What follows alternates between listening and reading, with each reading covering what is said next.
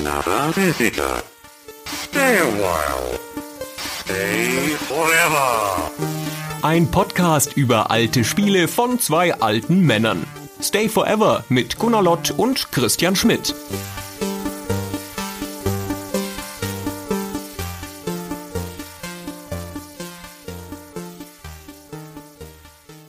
Hey Christian.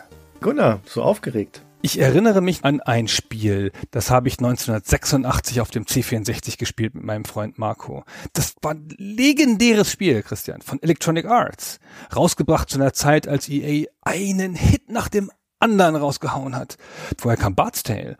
Dazu haben wir schon mal eine Folge gemacht. Und danach kam Thomas M. Dis Amnesia. Dazu haben wir schon mal eine Folge gemacht. Das waren goldene Zeiten. Und dieses Spiel, das hatte so ein super solides Action-Gameplay. Das war so ähnlich schon mal bei einem anderen Lieblingsspiel von mir, zu dem wir schon mal eine Folge gemacht haben. Und das hatte einen wegweisenden Multiplayer-Modus und fantastische Grafik und tollen Sound und eine komplett neuartige Spielmechanik, die quasi Pokémon vorweggenommen hat. Und eine Menge Liebe zu Details. Es war ein Meilenstein. So ist meine Erinnerung an dieses Spiel, Christian. Und wie heißt das? Es heißt Mail Order Monsters. Aber gut, das ist jetzt natürlich auch 35 Jahre her. Und wir werden heute dazu kommen, ob meine Erinnerung noch so trägt. Wie du das so beschreibst mit dieser Begeisterung der Jugend, das freut mich sehr, das zu hören, denn ich habe dem entgegenzusetzen, dass wir uns ja zum Anlass unseres Jubiläums, 10 Jahre Stay Forever, jeder eine Folge gegenseitig schenken. Und herzlichen Glückwunsch, Gunnar, zum Jubiläum. Das ist mein Geschenk an dich, dass wir heute über Mail Order Monsters sprechen. Du dürftest dir das wünschen, du hast dir das gewünscht. Und ich habe von diesem Spiel vorher noch nie gehört gehabt. Also dieser Meilenstein, dieses Proto-Pokémon, das ist für mich völlig neu. Es ist einer der seltenen Fälle, wo ich noch nicht mal ein Bild vor Augen hatte bei dem Namen des Spiels. Ich hätte dir nicht sagen können, ist das ein Grafik-Adventure, ist das ein Prügelspiel? Keine Ahnung. Jetzt bin ich schlauer. Ja, jetzt weißt du es. Das geschieht dir recht. Es geschieht dir recht, dass du das spielen musstest. Aber du hast ja eine Art, mir alle meine Lieblingsspiele kaputt machen zu wollen. Wir erinnern uns mal an Space Hulk. Jetzt schauen wir mal, wie weit du kommst heute. Ja, wir erinnern uns auch an Arkham. Das ist ja auch eines deiner Lieblingsspiele, über das wir schon gesprochen haben. Das wird heute auch mehrmals Thema werden in dieser Folge, denn Mail Order Monsters ist sozusagen ein Nachfolger von Arkham, ein Nachfolger im Geiste und stammt ja unter anderem auch von einem der Beteiligten an Arkham. Also es ist definitiv ein spannendes Spiel, das Mail Order Monsters, generell eine spannende Geschichte, die dahinter steckt, und ich freue mich drauf, heute mit dir drüber zu sprechen, denn vor allem freue ich mich auf deine Erinnerungen, deine Begeisterung. Es muss ja einen Grund haben, dass du dieses Spiel ausgewählt hast. Aber ich habe ja schon gesagt, wie es ist, genau so ist es. Ja, worum geht's in dem Spiel? Das ist ein cooles Konzept, würde ich mal sagen, und ein ungewöhnliches Konzept. Wir sind im Jahr 1985. Das ist schon noch ein Jahr, in dem es relativ viele simple Spiele gibt. Und dieses Spiel macht eine Sache, die man so noch nicht gesehen hat. Es verspricht dir, dass du dein eigenes Monster bauen kannst und es in den Kampf gegen andere Monster schicken kannst. Deswegen am Anfang diese kurze Pokémon-Anspielung. Das ist eine Art Science-Fiction-Szenario, würde ich sagen. Du hast als Spieler eine Repräsentanz im Spiel, aber du kämpfst nicht selber. Und du bist da, um Monster auszuwählen, zusammenzusetzen, die auszurüsten und in den Kampf zu schicken. Das ist ja erstmal ganz simpel, aber das klingt ja schon nach so viel Spaß. Vor allem der sprechende Name dieses Spiels, Mail Order Monsters, heißt ja Monster per Postbestellung. Also der Gedanke ist, dass du einen Katalog hast, in dem sind jede Menge Monster drin mit verschiedensten Eigenschaften und Zubehörteilen und hier ein extra Arm und da Tentakel und was weiß ich alles, und du kreuzt es dann an auf deinem Bestellformular und schickst es ein und dann bekommst du dein persönliches Monster geliefert. Faszinierende Idee, die wir jetzt mit dieser Beschreibung gleich wieder ad acta legen können, denn so ist es nicht im Spiel.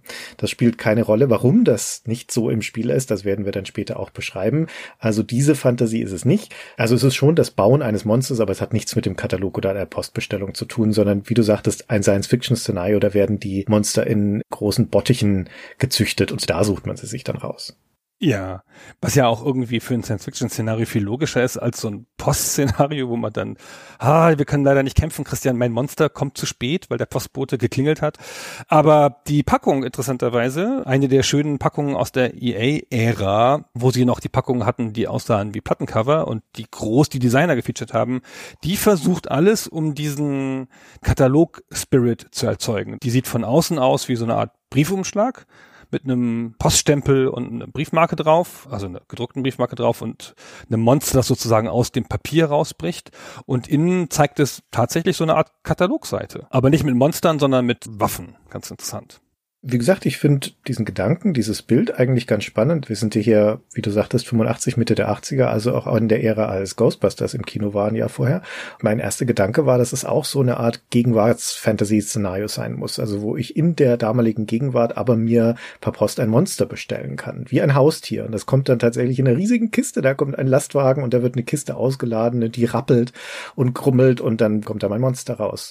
Das ist die Idee, aber wie gesagt, die können wir uns gleich wieder aus den Köpfen schlagen, denn im Spiel ist es so nicht. Du bist auf so einer Art Marktplatz, möchte ich sagen. Das nennt sich die Morph Meadows, die Morphwiese oder die Morphweide. Und die Morphs, das sind die Monster, die heißen Morphs in dem Spiel.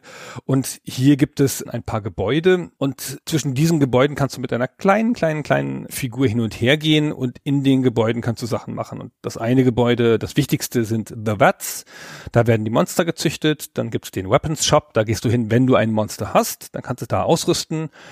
Und dann gibt's die Corrals, das ist ein Gebäude, wo man, wenn man mehrere Monster hat, eins abstellen kann, so eine Art Stall. Und dann gibt's noch den Transmat als Gebäude und das ist der Teleporter, der einen in die Kampfarena bringt. Das ist aber auch ganz konsequent gemacht, weil wenn du in die Werts gehst und ein Monster kaufst, dann läuft das auf dieser sehr simplen Grafik der Morph Meadow auch hinter dir her und begleitet dich in den Weapons Shop. Was ich so toll fand. Ja, das ist wie bei M.U.L.E. Genau. Wo dir das M.U.L.E. hinterherläuft. Also die Anspielung auf M.U.L.E. ist insofern sehr deutlich, als in den Corals auch ein M.U.L.E. drinsteht.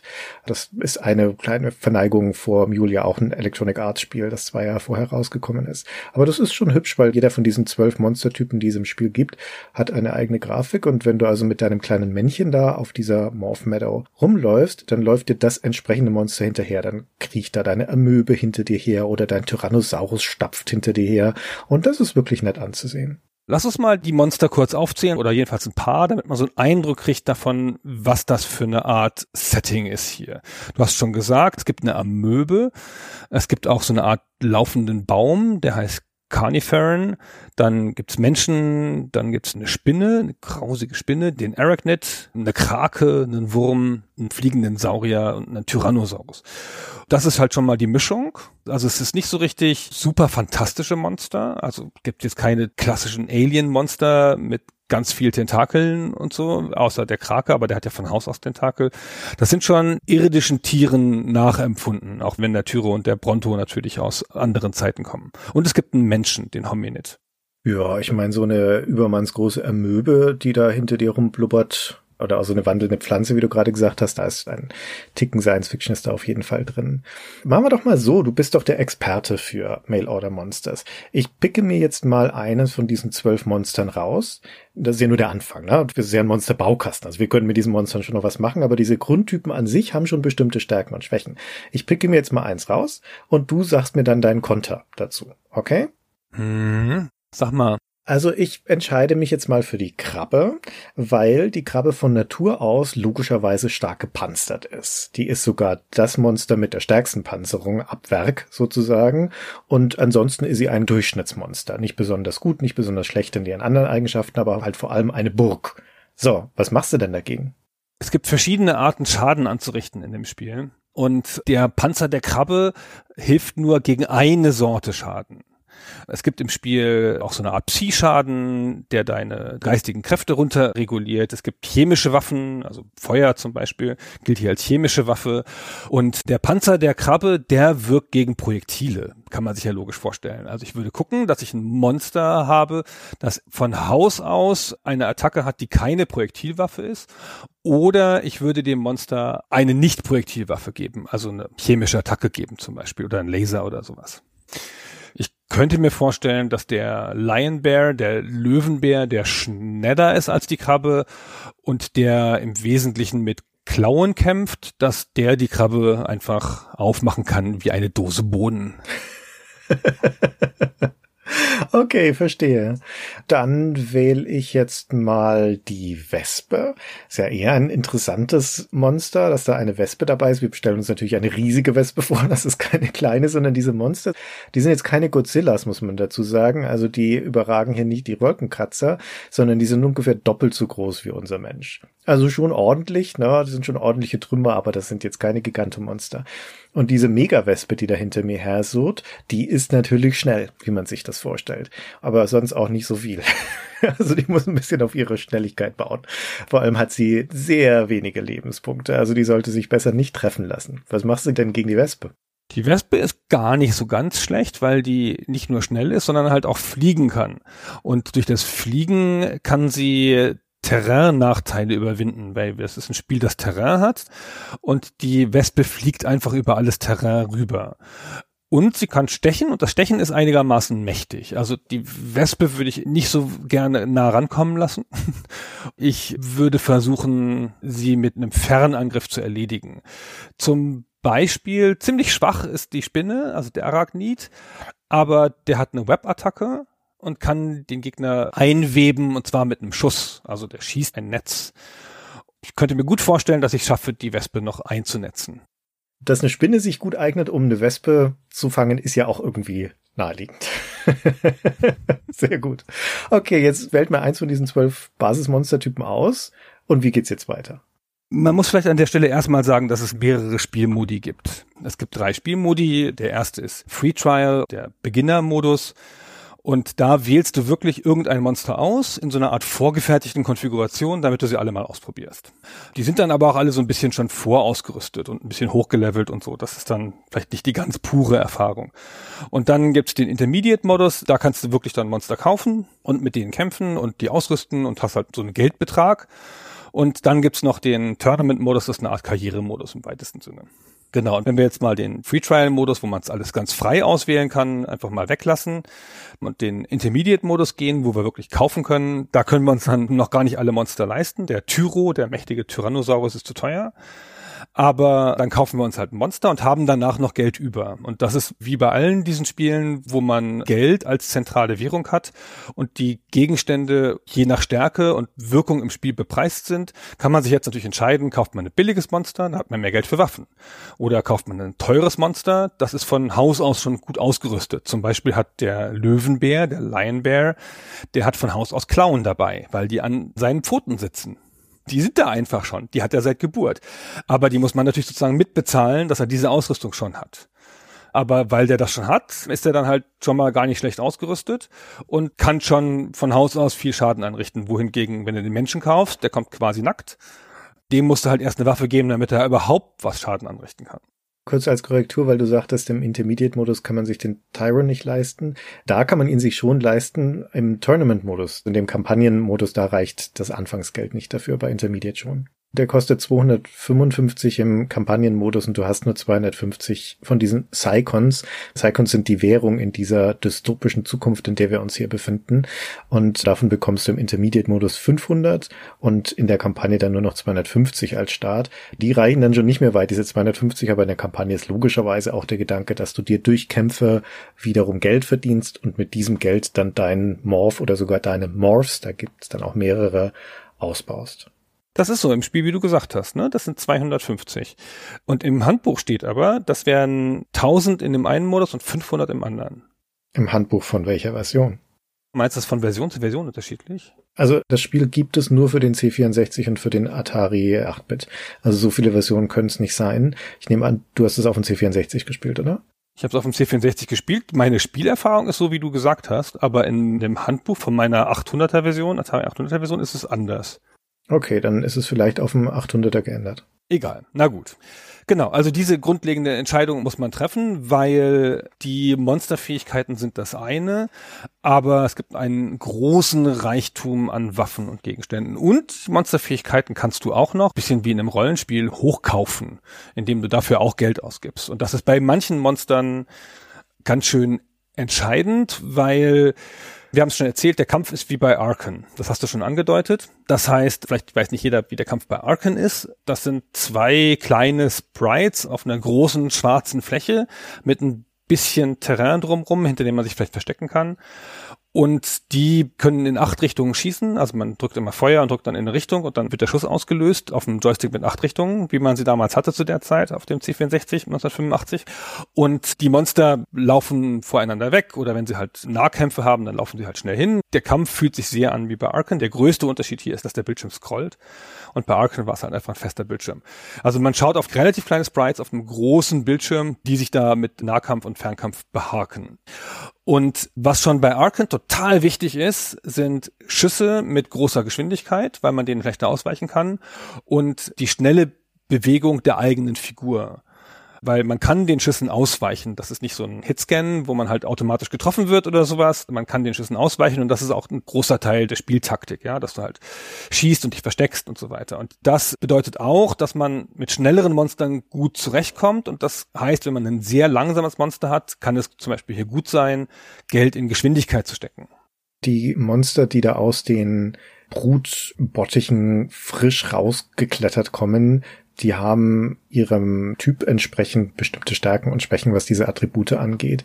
Also wir reden hier von 5 Dingen, die so ein Monster auszeichnen, nämlich ihre Panzerung, wie die Krabbe, die hatten wir ja schon, die von Natur aus gut gepanzert ist, ihre Kraft. Der Tyrannosaurus zum Beispiel ist ein extrem mächtiges, kräftiges Monster. Dann die Geschwindigkeit, wir hatten gerade schon die Wespe zum Beispiel, die relativ schnell ist. Und dann die Lebenspunkte. Wespe wenig, Mensch muss einmal dagegen husten, dann fällt er schon um. Und sowas wie ein Brontosaurus zum Beispiel hält viel aus. Die Amöbe ist hier das Megamonster. Die Amöbe bringt die meisten Lebenspunkte mit, nämlich 160. Und dann gibt's noch einen 5. Wert, der ist auf den ersten Blick etwas unintuitiv, nämlich Mind, also die Schlauheit sozusagen, die Gedankenkraft. Es gibt dumme Monster, also gerade der wandelnde Baum, Carnifer, ist jetzt nicht unbedingt das schlauste Ding auf dem Schlachtfeld. Und es gibt relativ schlaue. Da ist der menschliche, der Hominid natürlich exzellent. Aber das erschließt sich nicht so schnell, was das eigentlich sein soll, denn die handeln ja nicht autonom, diese Monster, sondern die werden in diesen Archonkämpfen immer gesteuert. Immer von uns und unserem Gegenspieler. Da passiert nie irgendwas automatisch. Wofür also ist diese Gehirngeschichte gut, Gunnar? Das ist die Nachladegeschwindigkeit. Das ist ein bisschen lustig. Es ist offenkundig so, wenn du halt so ein dummer Baum bist, dann weißt du nicht so ganz genau, wo die Patronen rein müssen bei der Pistole und dann ist es schwierig, das zu machen. Also die schießen in größeren Abständen. Das klingt so ein bisschen meh, ist aber, würde ich sagen, einer der wichtigsten Werte. Ist auch das, was das Spiel richtig kaputt machen kann, wenn du das nicht hast. Und es gibt Waffen, die das senken. Den Mindsync zum Beispiel, das ist eine teurere Waffe, 450 kostet die. Und wir haben ja immer schon gesagt, wenn du irgendwas mit 500 anfängst, ja, das kannst du dir erst leisten, wenn du Kämpfe gewonnen hast und daraus dann Siegprämien erlangt hast. Aber der Mindsync, der macht Monster dumm und langsam und das ist tödlich. Also wenn du dagegen keine Möglichkeit hast. Ja, die gute Nachricht, wenn du einen Baum spielst, ist, dir kann der Mindsync egal sein, weil du eh schon die niedrigste Mindwertung hast. Ja, da kann der dich nicht noch dümmer machen. Ja, genau. Ja, wie du schon sagtest, ne, du ziehst dein Monster da aus dem Topf raus, frisch geboren, und dann hast du als erstes die Möglichkeit, ob du von deinen wertvollen wenigen Psycons ein paar in zusätzliche Attribute investieren möchtest. Das ist die allererste Entscheidung und du kannst bei diesem Baum natürlich zum Beispiel die Mindfähigkeit ein bisschen hochpumpen, was ich durchaus empfiehlt, wenn du dem später mal eine Waffe in die Hand drücken möchtest. Genau, also sonst, wenn die schießen müssen, dann kommt da nicht so gut mit klar. Ich habe schon gesagt, dass die von Haus aus auf bestimmte Arten ausgerüstet sind. Da steht dann bei den Attributen Extras, was die schon von Haus aus dabei haben. Der Mensch hat zum Beispiel von Haus aus als Extra Hände. Ja. Ja, kommen halt einfach mit. Kannst du nicht ohne Hände bestellen, ist voll nett, finde ich. Ich finde das schön, dass das Spiel so mit dieser Metapher so deutlich umgeht, ja, und dann auch wirklich die Sachen, die diese Monster natürlicherweise haben, denen halt auch gibt. Mit Händen kannst du bestimmte Waffen bedienen, weil nicht jedes Monster kann jede Waffe bedienen. Du kannst immer 11 von den 20 Waffen bedienen und die Waffen haben alle bestimmte Zugangsvoraussetzungen. Dieser Mindsync, von dem ich zum Beispiel geredet habe, den kann der Mensch nicht benutzen. Diese dumm machende Waffe, dazu braucht man nämlich Tentakel. Ich verstehe nicht ganz genau, warum man das nicht mit den Händen bedienen kann, warum das nur mit Tentakeln geht, aber so ist es. Und wenn der Mensch das benutzen soll, und da kommen wir ja zu der schönsten Sache im Spiel, dann musst du ihm halt Tentakel kaufen. Und das Schöne ist, das geht. Du kannst dem Menschen Tentakel kaufen und dann kann er den Mindsync benutzen.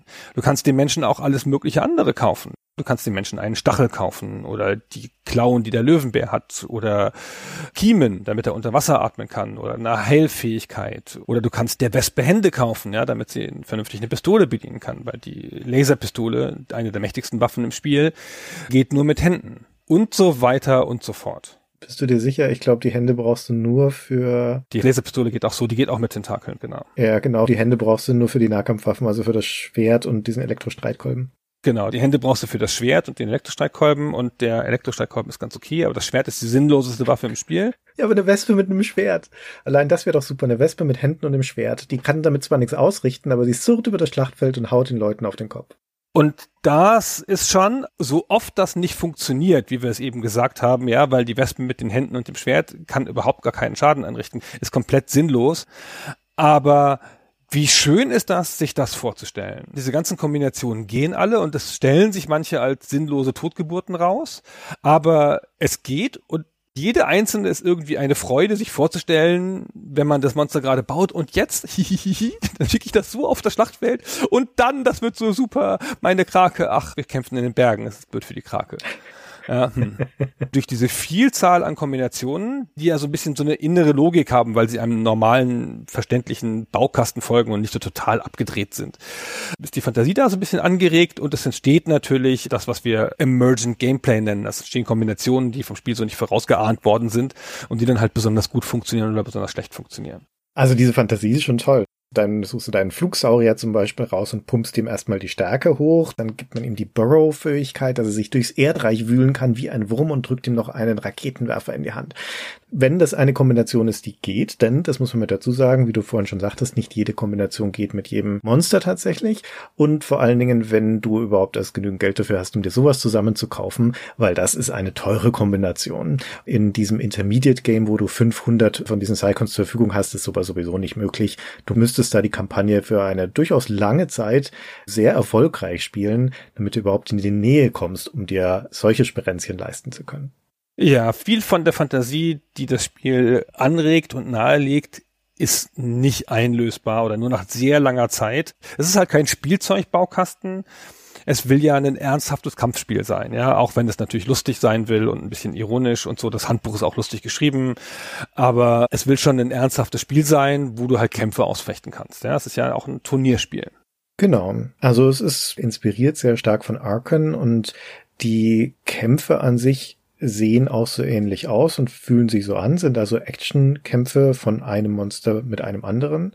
Es gibt aber im Spiel noch eine Zwischenebene, denn wenn du dich jetzt für dein Monster entschieden hast und mit dem zufrieden bist und es ausgestattet hast, dann betritt man diese Teleportationsstation und wird dann in die Arena teleportiert, wo dann der Kampf ansteht.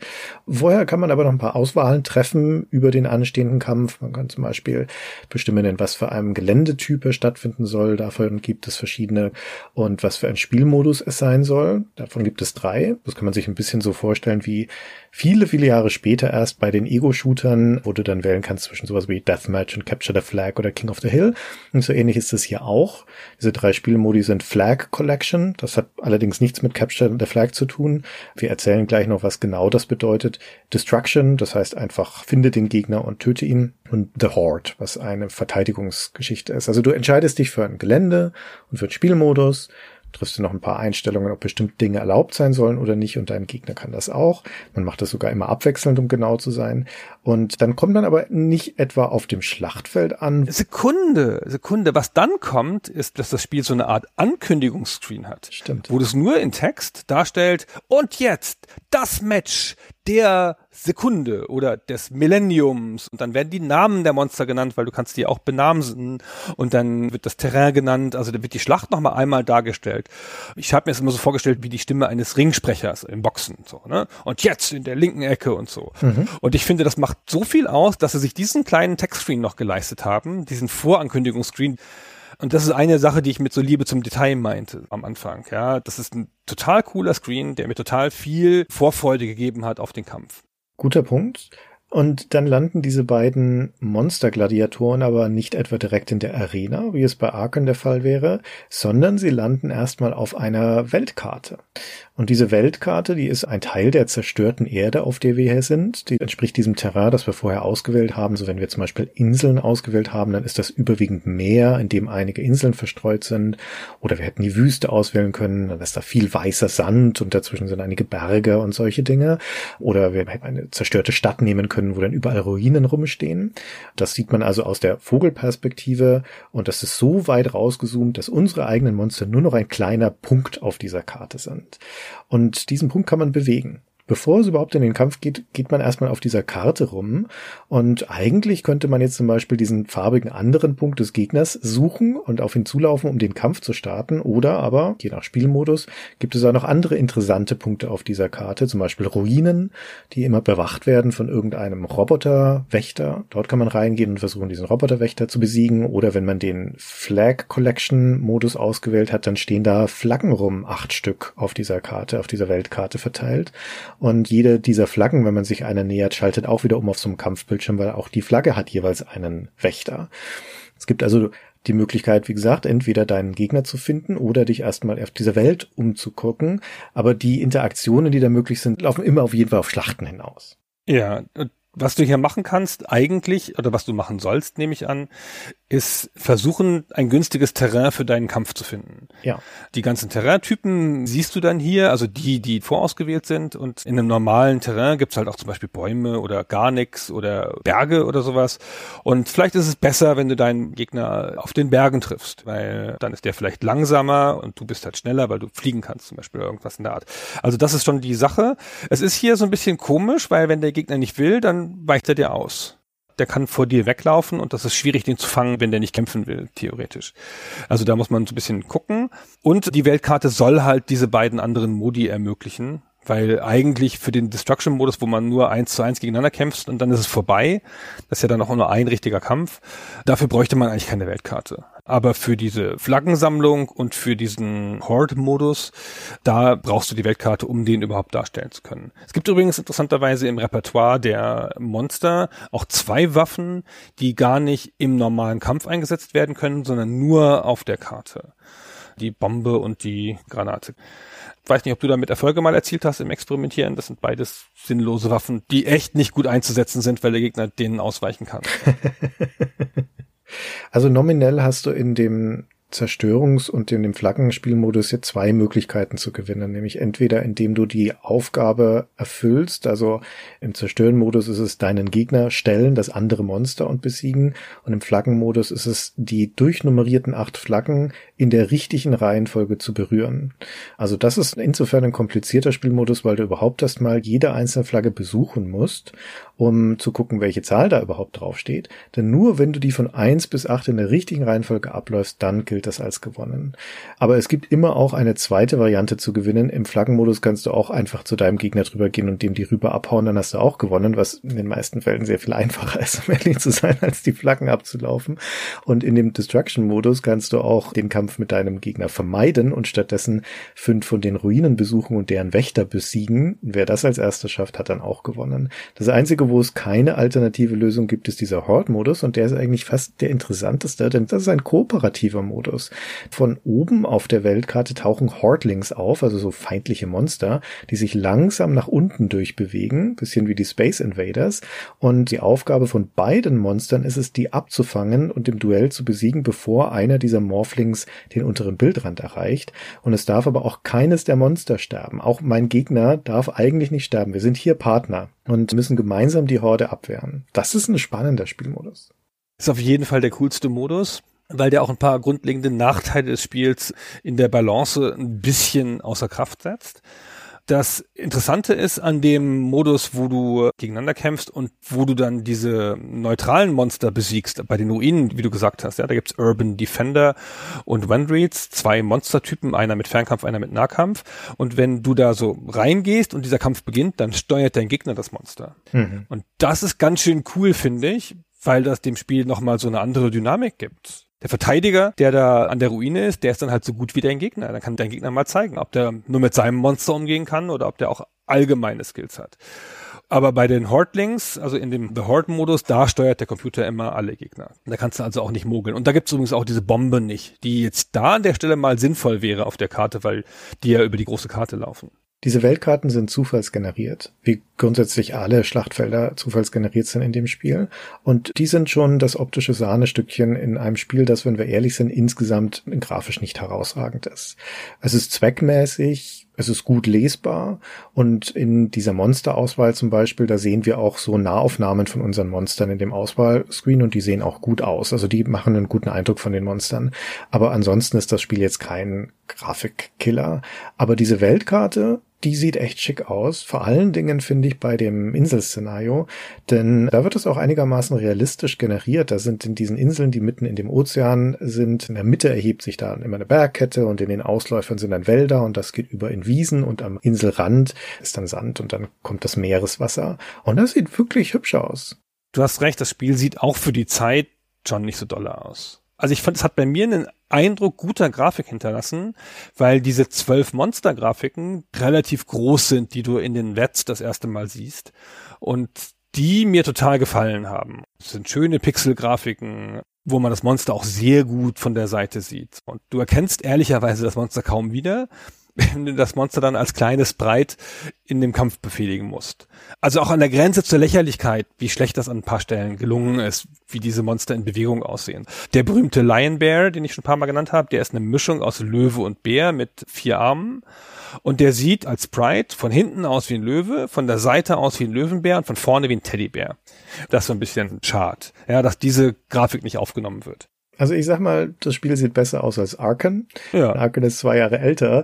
Das sollte man schon erwarten, dass es besser aussieht. Aber man merkt schon, was für einen Unterschied diese Monstergrafiken machen, die du vorhin erwähnt hast, weil man mal visualisiert sieht in diesem Menü, wie mein Monster tatsächlich aussieht.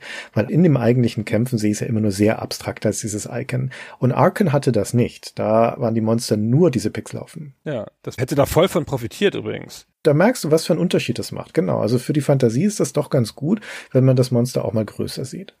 Genau, weil die Sprites sind echt nur so mittel und die sind ja alle gleich groß.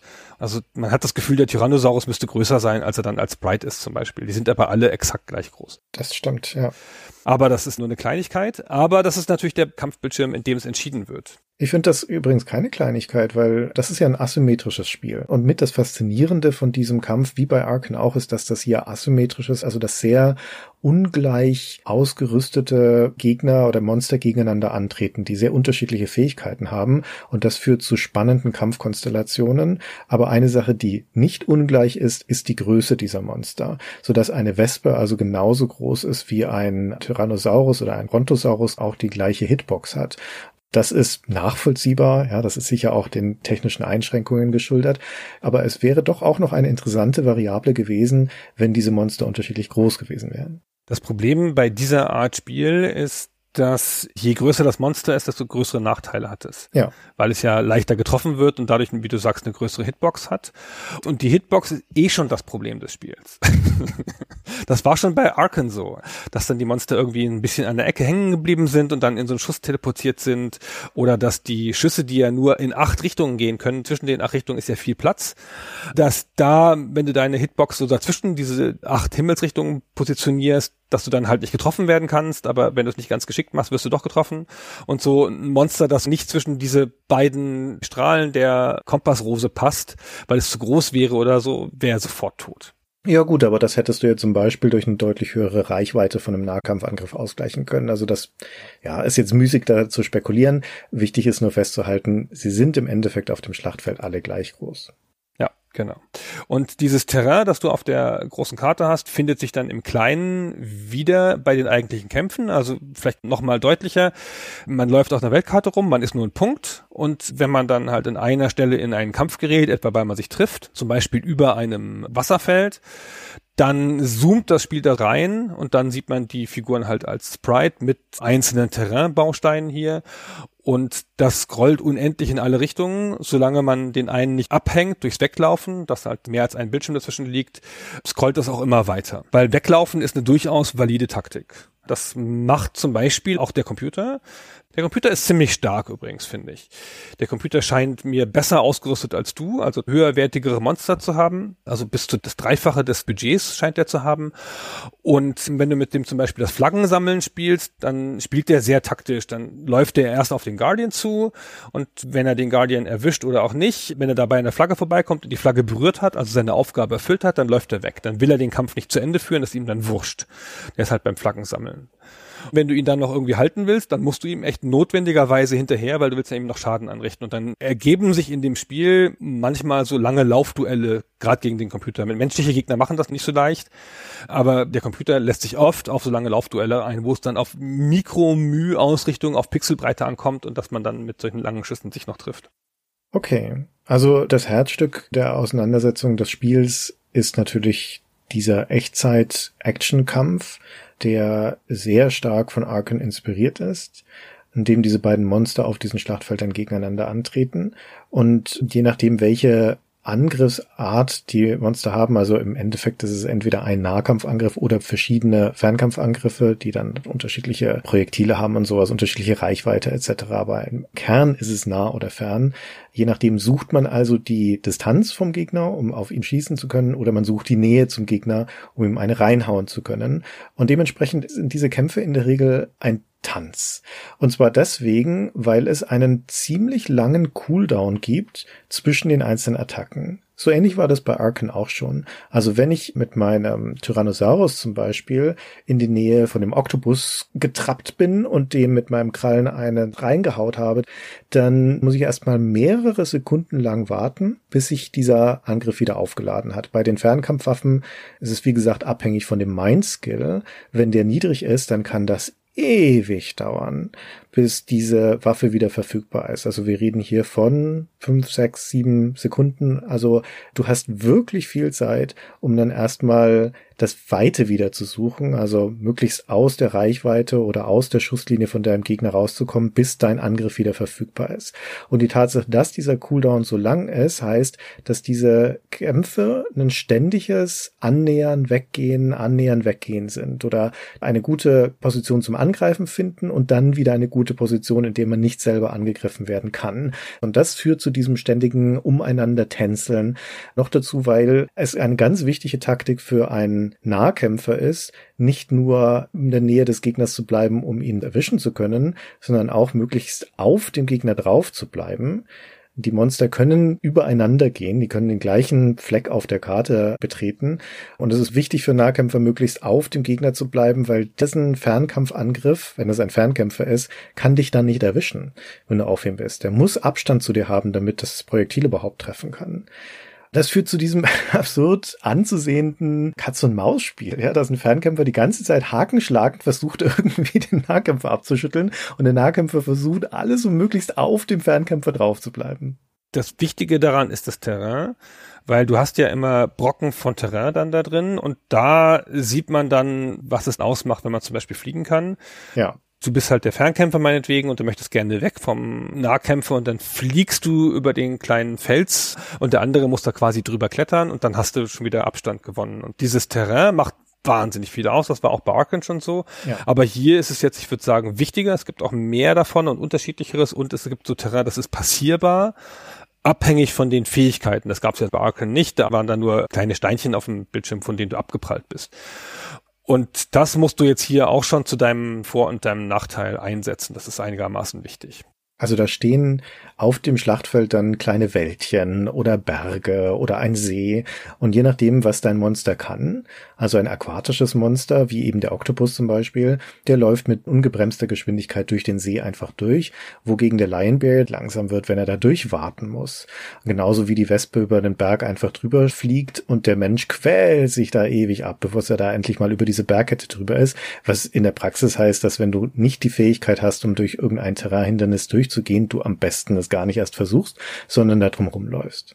Genau, du musst es eigentlich vermeiden und das heißt, der andere kann es zu seinem strategischen Vorteil einsetzen, um dich dadurch anzugreifen, wenn du dich dahinter versteckst oder dadurch zu fliehen, wenn du ihn schnappen willst und das bringt eine ganz andere Dynamik in diesen Tanz, den du beschrieben hast. Diesen leicht absurden Tanz, der wirklich ein bisschen absurd ist. Weil man auch immer die Richtung wechseln muss und so, um zu gucken, wie der andere reagiert, und du weißt es ja nicht, was der andere macht. Und dass halt diese Kompassrose so wichtig ist, weil du ja nur 8 Schussrichtungen hast, ja. Das heißt, du bewegst dich immer gerne so leicht links oder rechts vom anderen und leicht drüber oder drunter, damit du halt in dieser sicheren Zone bist, wo er nicht hinschießen kann. Also wie so ein Kampf verläuft, ist stark davon abhängig, welche Fähigkeiten die beiden Monster haben, die da aufeinandertreffen. Im Kern ist es aber tatsächlich immer diese Frage, was macht der Nahkämpfer, was macht der Fernkämpfer? Wenn es 2 Fernkämpfer sind, na, dann versuchen die natürlich einfach in gute Schusspositionen zu kommen oder voreinander wegzulaufen, solange die Waffe gerade nicht aufgeladen ist.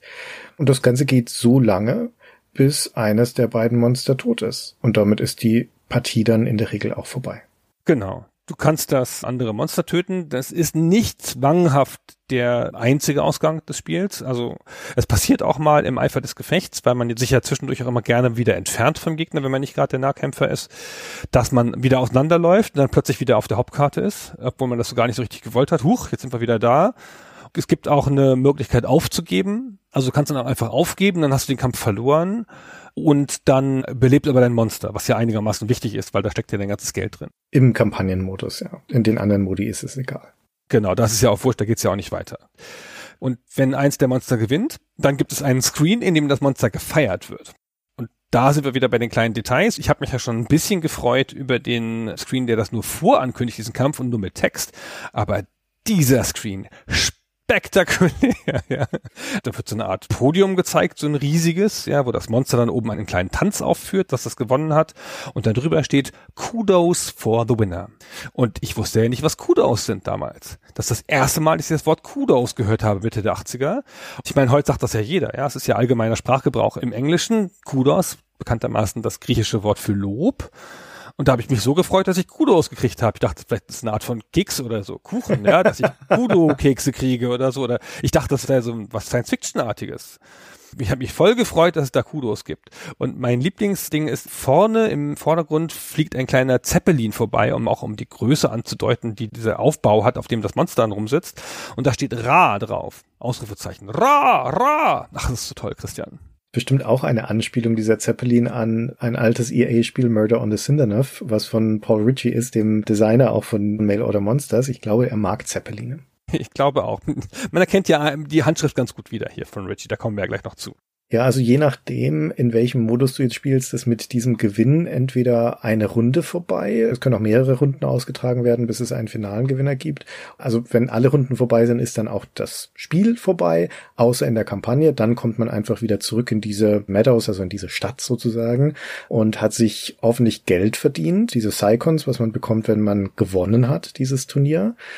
Wie viele das sind, hängt davon ab, wie viele Runden man gegen den Gegner ausgetragen hat. Und ein wichtiger Punkt ist aber, dass das eigene Monster die Lebensenergie, die es verloren hat in dem Kampf, auch nicht aufgefüllt bekommt, sondern das ist jetzt angeschlagen, das torkelt quasi angeschlagen, blutüberströmt neben dir her und muss erstmal wieder geheilt werden. Dann musst du in die Vets gehen, musst das einmal wieder in so einen Brutkessel stecken und wieder rausziehen, sodass es dann wieder geheilt ist. Aber das Ganze ist natürlich nicht umsonst, das kostet Geld. Und je nachdem, wie stark beschädigt dein Monster ist, kann es sein, dass ein guter Teil, wenn nicht sogar alles von der Siegprämie, die du bekommen hast, direkt dafür drauf geht, dein Monster wieder zu heilen. Ich kann dir ganz genau sagen, wie viel Psychons du für den Sieg bekommst. Zu wenig. Ja. Das ist halt ein kleiner Fehler im Balancing, würde ich sagen. Das ist fast nicht möglich, das Spiel gewinnbringend zu spielen, auch wenn man gut ist in dem Kampagnenmodus, und trotzdem guten Gewinn zu machen aus den Schlachten heraus. Aber wir haben noch gar nicht gesagt, die Waffen brauchen Munition.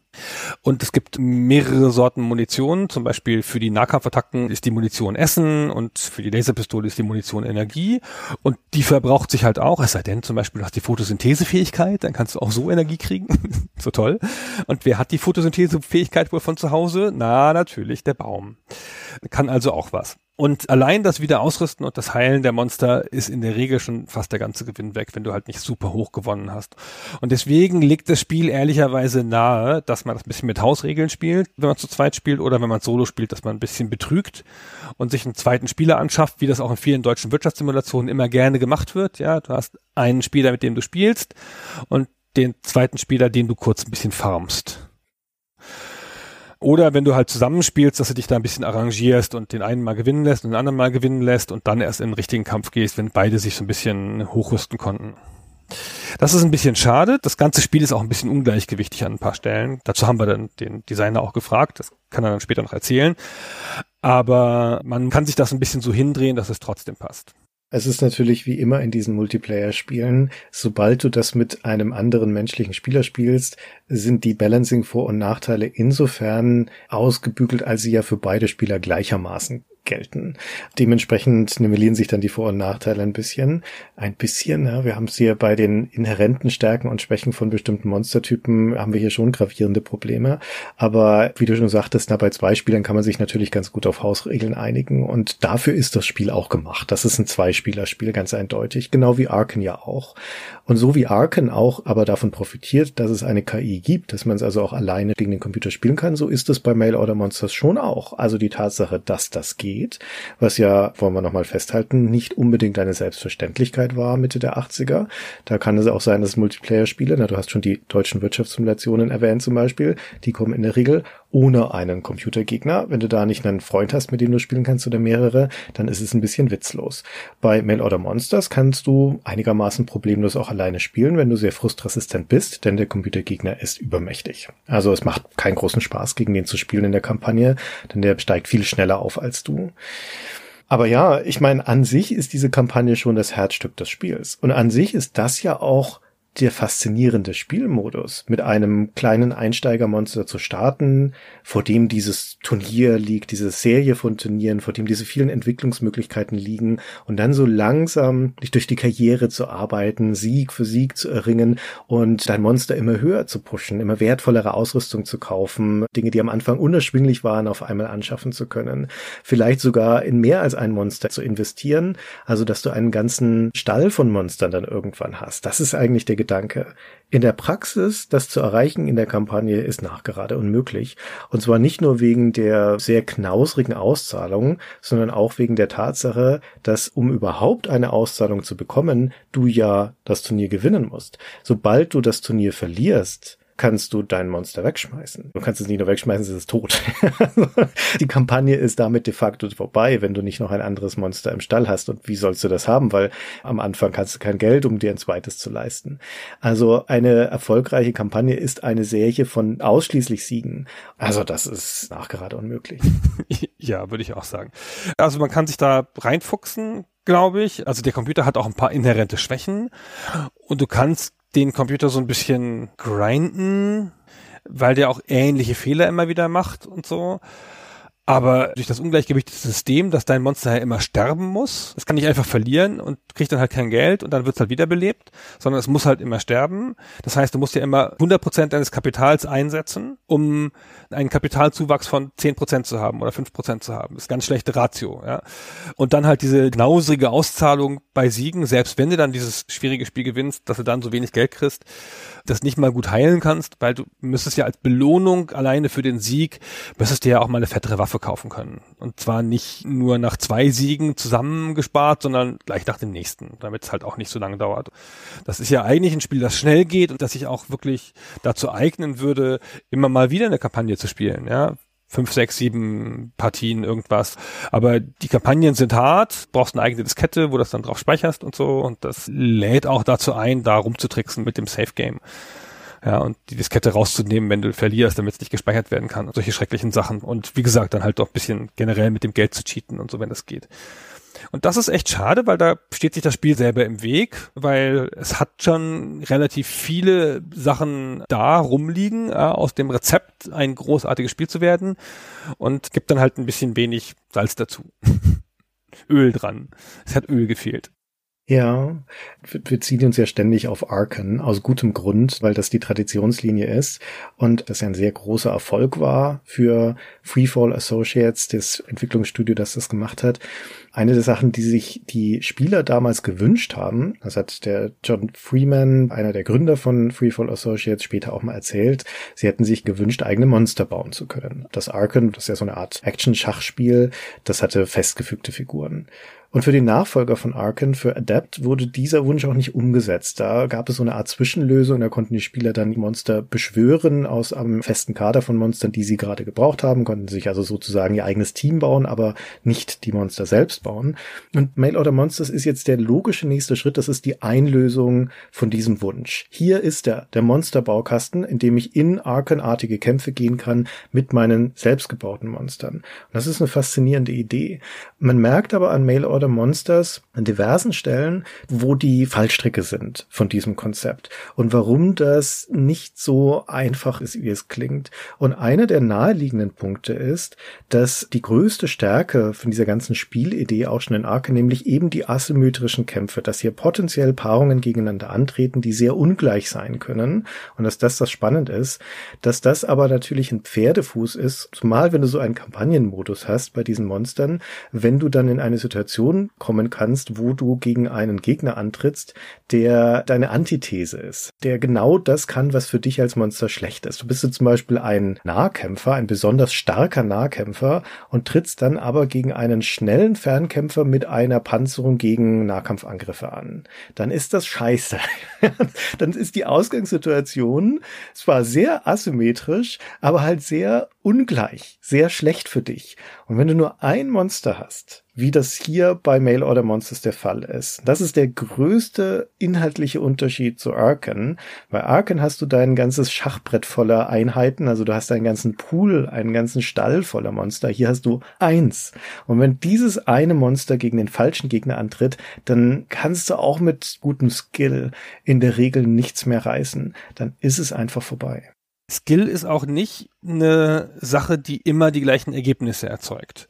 Du kannst einfach einen Fehler machen oder zwei Fehler machen, dich ein bisschen dumm fangen lassen und dann hast du den Kampf verloren in dieser Asymmetrie und dann ist ja hier immer gleich das ganze Spiel vorbei und in Arkham hast halt mal einen Kampf verloren, ja, kannst im nächsten Kampf wieder gut machen und Glück gleicht sich halt auch aus über mehrere Kämpfe und hier ist es halt natürlich dann eher nicht so klar, hast du mehrere Kämpfe in einer Serie, kannst du mehrere Male gegeneinander antreten, aber das ist halt viel bestrafender hier. Und es kann auch mal sein, und das ist auch bei Arkham ein typisches Ding, finde ich, dass du manche Sachen nicht so gut kannst wie andere. Ne? Man kann ja bei Arkham mit manchen Monstern besser umgehen, mit manchen Monstern schlechter umgehen. Leute, die sensationelle Fernkämpfer sind, sind vielleicht keine guten Nahkämpfer und sonstige Sachen. Und das hilft dir hier auch nicht. Hier musst du eigentlich idealerweise, ja klar, musst dein Monster gut beherrschen, aber musst schon auch gegen Nahkämpfer und gegen Fernkämpfer gleichermaßen antreten können. Schon, weil es beide Typen auf der Karte auch gibt als neutrale Monster. Also das ist einer der Punkte, wo sich selbst ein bisschen ein Bein stellt mit dieser Baukastenidee. Der andere ist, das ist alles nicht zwangsläufig, muss ich dazu sagen, aber es ist in Mail Order Monsters exemplarisch, wo halt Probleme auftreten können. Arkham, das ist ein einigermaßen elegantes Spiel. Wir hatten in unserer Folge damals auch schon den Finger auf ein, zwei seltsame Regeln gelegt, die unnötig kompliziert sind, selbst in Arkham schon, aber an sich ist es ziemlich eingängig. Mail Order Monsters ist viel komplizierter. Und zwar, weil es kleinteilig ist. Und diese Kleinteiligkeit ergibt sich ein bisschen daraus, dass vermutlich der Wunsch des Designteams um Paul Ritchie war, hier auch eine ordentliche Konfigurationstiefe herzustellen. Also, dass man als Spieler wirklich viel verändern kann in diesem Baukasten und viele taktische Möglichkeiten hat, dann im Schlachtfeld auch anzutreten.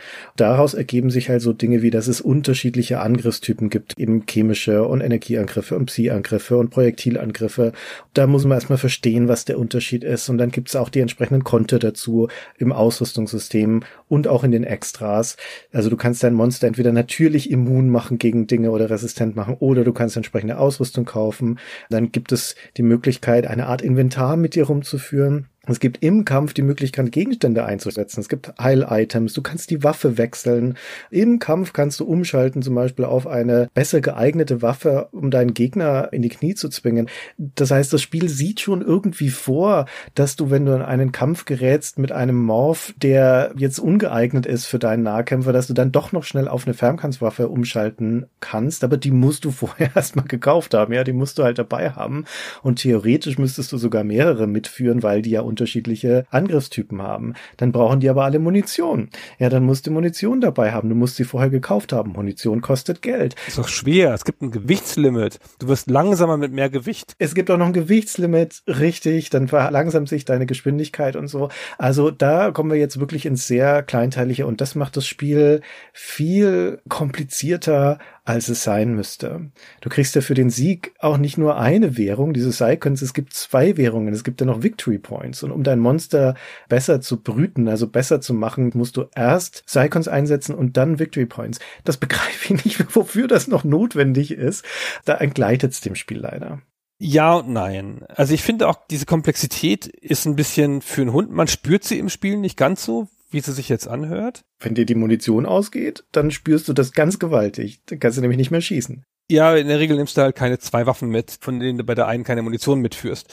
Also das ist ein bisschen komisch, weil dieses Action-Gameplay, das wir aus Arkham kennen, ist echt funktional. Also es funktioniert schon, es ist relativ klar, es ist leicht zu lesen, es hat ein paar kleine Nachteile, aber eigentlich funktioniert es gut und es ist mild verbessert durch das Terrain, finde ich, gegenüber dem Vorgänger. Das ist schon okay. Aber dieser Überbau, der in sich so faszinierend ist, ist viel zu breit für die schmalen Schultern dieses Action-Gameplays. Mhm. Also die ganzen Sachen, die da möglich sind, die im Action-Gameplay wirksam zu machen und auszuspielen, auch gut einzusetzen, das ist fast nicht möglich. Und du hast es ja eben schon gesagt, du kannst halt die Waffe wechseln im Kampf. Das kannst du aber ehrlicherweise nicht, weil wenn du die Waffe wechselst, hält das Spiel nicht an. Dann bist du halt tot. Du hältst an. Ja. Ja, also das ist genau, wie du es dir vorstellst. Da ist dann deine Killerwespe, die mit ihrem Stachel da schon vibriert und auf dich zu, und der Tyrannosaurus wühlt mit seinen kleinen Ärmchen im Rucksack nochmal. Wo habe ich denn jetzt doch mal den Mainzink hingelegt? Ich weiß es gar nicht mehr. Ah, warte, ist er unter der Antirad oder ist er... Ja, und dann bist du halt tot. So, das heißt, das kannst du nur machen auf der Karte. Wenn du auf der Karte bist, wo du die Distanz zum Gegner hast und wo der nicht, während du suchst, diese Distanz zurücklegen kann.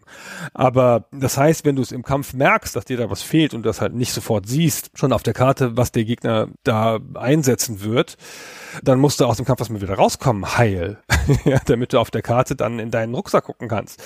Also das ist nicht ganz so leicht. Ich sag dir aber, das hat alles nichts ausgemacht. Wenn du es mit 2 Leuten spielst, tunst du dir das Spiel so hin oder siehst halt drüber weg. Das erlaubt eine große Menge an kleinem Tuning, und weil die Spiele auch so schnell sind, ist das ganze Spiel nicht so schlimm, wenn du es verlierst. Klar, hast du ein paar Minuten ein Monster ausgerüstet und hast halt dann 2 Minuten gekämpft und verloren, ja, aber die ganze Partie hat 10 Minuten gedauert und bist halt tot, dann fängst du halt nochmal an, gegen Marco zu spielen oder so. Das geht schon. Gegen den Computer kommen diese ganzen Nachteile sehr krass zu tragen, zusätzlich zu der Schwierigkeit, die der Computer darstellt. Aber im Zweierspiel macht es so viel Spaß durch diese Abstrusität dieser vielen Items und dieses Ausprobieren, dieses ja auch gemeinsam ausprobieren. Ja, nimm mal das. Ja, keine Ahnung, was das macht. Boah, guck mal. Boah, war nicht so gut, wa, Marco? Nimmst du halt nicht nochmal. Das gibt so einen Spaß, der nicht nur im Gameplay selber liegt, sondern ein bisschen im Drumrum, der zwischen den Spielern dadurch entsteht. Also es ist eigentlich eine Sandbox, ne? Also es ist ein Baukasten, in dem du dir deine Kombination zusammenstellst, dir vorstellst, wie cool das ist, dieses Monster, und dann probierst du es aus im Duell mit einem Kumpel, der das Gleiche gemacht hat, und hinterher gibt's Hammer und Schulterklopfen und dann baut man gleich wieder den nächsten. Wenn man diesen Kampagnenmodus insbesondere links liegen lässt, dann ist das, glaube ich, die beste Art und Weise, um Mail Order Monsters zu spielen. Es ist ein bisschen schade, dass in diesem Intermediate-Modus mit diesen 500 Cycons, die du da investieren kannst, um dir ein Monster zu bauen und es dann in einen Kampf zu schicken, und das war's, ne? Danach ist dann das Spiel wieder vorbei, dann kannst du es wieder von vorne anfangen und dir für 500 Cycons ein neues Monster bauen. Aber diese 500 Cycons reichen nicht für alle Kombinationen. Also ein Teil der Ausrüstung, der Waffen ist da also von vornherein unerschwinglich, weil es zu viel kosten würde. Wenn du dir zum Beispiel den günstigsten Morph kaufst, das ist der Hominid, der kostet 100 Cycons, dann hast du also noch 400 übrig, und es gibt aber Waffen wie zum Beispiel diesen von dir genannten Mindsink, der kostet 450. Also fehlen allein dafür schon 50 Cycons. Und du bräuchtest noch Tentakel. Dafür, genau. Also wirst du das nie benutzen können. Genauso wie auch einige andere von den Waffen, der Multilaser zum Beispiel, den kann er sich zwar kaufen, aber dann reicht's nicht mehr für eine Batterie dazu. Da braucht er auch Tentakel. Und brauchst auch wieder Tentakel, genau. Alle coolen Waffen gehen nur mit Tentakel, das weiß ja jeder. Was ein bisschen schade ist, weil das heißt, dass es in diesem eigentlichen Sandbox-Spielmodus des Spiels, wo es am meisten glänzt, dass dir da nicht das volle Spektrum zur Verfügung steht. Und der Kampagnenmodus ist so unausgewogen und so unfair, dass er auf Dauer einfach keine Freude macht. Das muss man so sagen. Und dementsprechend erlebt man also leider nicht das gesamte Spiel in all seiner Tiefe, aber es gibt immer noch genügend Möglichkeit, die Monster auszurüsten und auszustatten, sodass es immer noch Spaß macht. Die Monsterwerte zum Beispiel, der beste Wert, den Monster haben können ab Werk, also frisch aus dem Bottich gezogen, ist 6 Punkte, zum Beispiel eine Geschwindigkeit von 6, die nur der Lion Bear hat. Und das geht theoretisch hoch bis 12. Also du könntest doppelt so schnell nochmal machen, aber in der Praxis wird das nie irgendein Spieler jemals erreichen, weil dazu müsste er die Kampagne ewig lang spielen, um genügend Cycons zu haben, um diesen einen Wert überhaupt so hochpumpen zu können. Und das ist wirklich schade, weil also das Konfigurationsspektrum des Spiels in der Praxis nicht ausgereizt werden kann. Ja, das stimmt. Das ist am Ende irgendwie nicht zu Ende gedacht. Wenn du gleich am Anfang mehrere Monster hättest und die Monster nicht sterben würden im Kampf und du mehr Geld hättest, das hat dann immer noch ein paar Macken. Aber dann wäre es mit denselben Macken viel spielbarer gewesen. Also ein großer Teil des Spaßes kommt aus der Ambition des Spiels, dieser gigantische Baukasten zu sein und der Fantasie, dieser Prämisse, die es dir vorgibt. Und darauf reitet es eine Weile ganz gut. Wenn es aber in die Tiefe geht, in das genaue Spiel, dann scheitert das an ein paar größeren Macken. Ja, die kleineren Macken sind immer noch easy. Naja, mei, aber du hast es halt nicht in den 80ern gespielt, Christian. Man muss auch mal bedenken, in welchem Zusammenhang das kommt und ob man da mit Marco sitzt oder gegen den Computer spielt. Ja, also ich kann auch die Faszination jetzt aus der Distanz versuchen nachzuvollziehen, aber ich werde das sicher nicht in dem Maße nacherleben können, wie ihr das erlebt habt. Und deswegen finde ich das ganz faszinierend zu hören, wie viel Freude ihr mit dem Spiel hattet. Wollen wir mal den Menschen an Bord holen, der das Spiel gemacht hat. Das ist Paul Ritchie, einer der großen amerikanischen Designer, Held von uns beiden aus unterschiedlichen Gründen. Für dich überwiegend durch Mail Order Monsters und aber auch durch Arkham, wo er auch schon mitgewirkt hat. Der hat ja dann später auch noch große Dinge gemacht wie Star Control, wie Skylanders. Er ist aber erstmal aufgewachsen in Kalifornien, in Berkeley in den 60ern und 70er Jahren, ging dann Ende der 70er in die High School, 1980 hatte sie abgeschlossen und hat dann überlegt, was er jetzt mit seinem Leben als nächstes machen soll. Und wir haben mit Paul Ritchie gesprochen. Jetzt lassen wir ihn mal kurz erzählen, was sein nächster Schritt an dieser Stelle war. I was in college in my first year in 1980. 1980 hatte ich gerade mit der Uni angefangen, aber ich stellte fest, dass ich noch nicht bereit dafür war. Ich kam gerade aus der Highschool, ich hatte mein ganzes Leben in der gleichen Stadt verbracht. Ich wollte mehr von der Welt sehen und arbeiten. Glücklicherweise hatte einer meiner Schulfreunde gerade bei TSR angefangen, den Machern von Dungeons & Dragons. Ich habe ihn besucht und mit dem Designteam gesprochen und bekam einen Job als Autor angeboten. Also habe ich die Uni hingeschrieben und bin nach Wisconsin gezogen, um dort an Dungeons & Dragons zu arbeiten.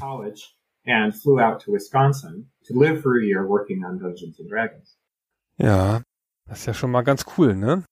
Wenn du mit 19 bei dieser damals schon legendären Firma anfängst.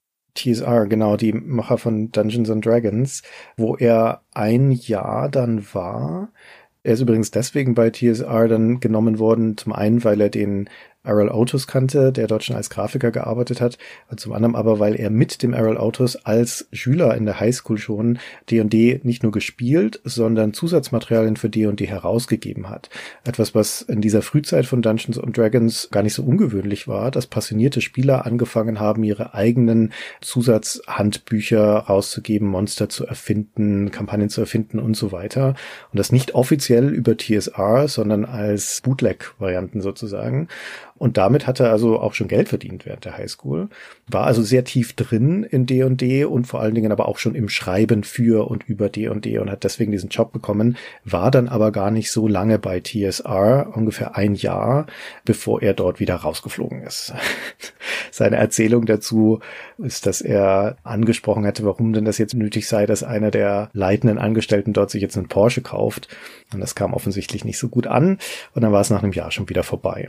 Aber trotzdem, was für eine Hammererfahrung in diesem jungen Alter, an so einem System mitzuarbeiten. Wir haben ja schon ein paar Mal darauf hingewiesen, wie viele von den Game-Designern, die Mitte der 80er große Werke gemacht haben, beeinflusst waren von D&D, ja, wie viele Werke durch D&D entstanden sind, durch den Wunsch, das D&D-Gefühl nachzuerleben auf dem Computer, Rogue, Wizardry zum Beispiel, ja, 2 Rollenspiele, über die wir Folgen gemacht haben, und er war da richtig, wenn auch nur ein Jahr, richtig an der Quelle, und er hat ja sogar eine Rasse erfunden, berühmtermaßen, die, ich weiß gar nicht, wie man es auf Englisch ausspricht, aber im Deutschen haben wir sie immer die Zikrin genannt, das sind Insektenwesen, so Ninja-mäßig, die so Scheiben werfen, und in unserer Rollenspielgruppe, in unserer D&D-Gruppe, die der Marco geleitet hat, da hatten wir dann hinterher im High-Level-Spiel eine eigene Burg als Gruppe und eine Zikringarde.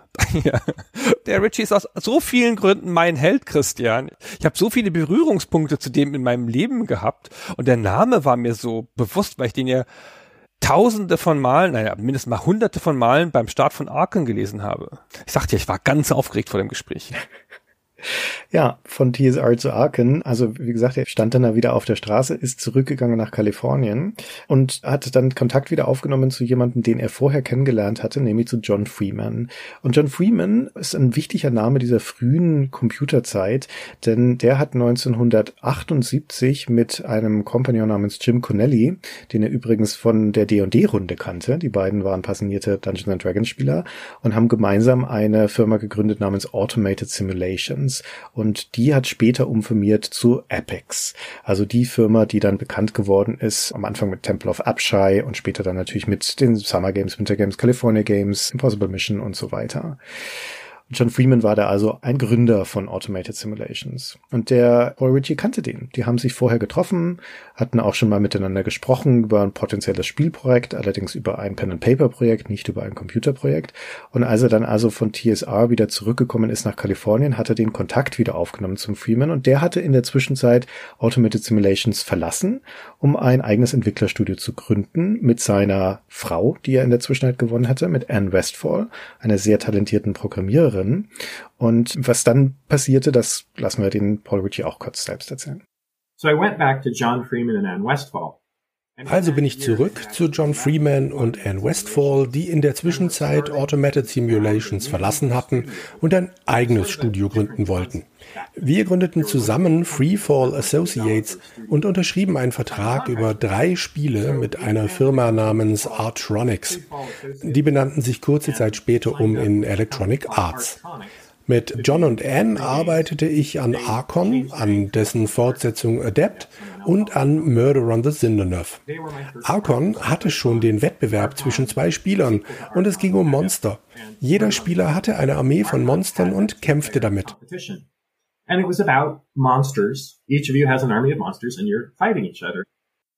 Das war dann der große EA-Deal, den sie hatten. Freefall Associates ist etwas, was es zu der Zeit noch nicht häufig gab, nämlich ein unabhängiges Entwicklerstudio, das nicht selber gepublished hat. Also ganz am Anfang, also der ganz am Anfang ist ja auch nur 5, 6, 7, 8 Jahre her, da gab es in der professionellen Spielindustrie im Wesentlichen ja so die Plattformhalter, sowas wie Atari, die dann halt auch selber Spiele gemacht haben für ihre eigene Plattform.